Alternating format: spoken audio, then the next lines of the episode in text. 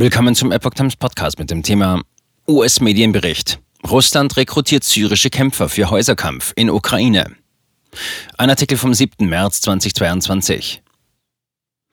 Einem US-Medienbericht zufolge hat Russland für seinen Angriff auf die Ukraine syrische Kämpfer rekrutiert. Das Wall Street Journal berichtete unter Berufung auf vier US-Beamte am Sonntag, dass sich bereits einige der Kämpfer in Russland befinden und sich auf den Einsatz in der Ukraine vorbereiten. Die Kämpfer hätten Erfahrung im Häuserkampf und könnten den russischen Truppen demnach bei der Einnahme Kiews helfen. Die russischen Streitkräfte erhalten bei ihrem Angriffskrieg in der Ukraine bereits Unterstützung von Kämpfern aus der autonomen Republik Tschetschenien. Der mit dem russischen Präsidenten Wladimir Putin verbündete Machthaber Ramzan Kadyrov hatte vergangene Woche den Tod zweier seiner Soldaten im Ukraine-Krieg gemeldet. Der ukrainische Außenminister Dmytro Kuleba behauptete indessen, dass rund 20.000 ausländische Freiwillige eingereist seien, um sich den ukrainischen Streitkräften anzuschließen.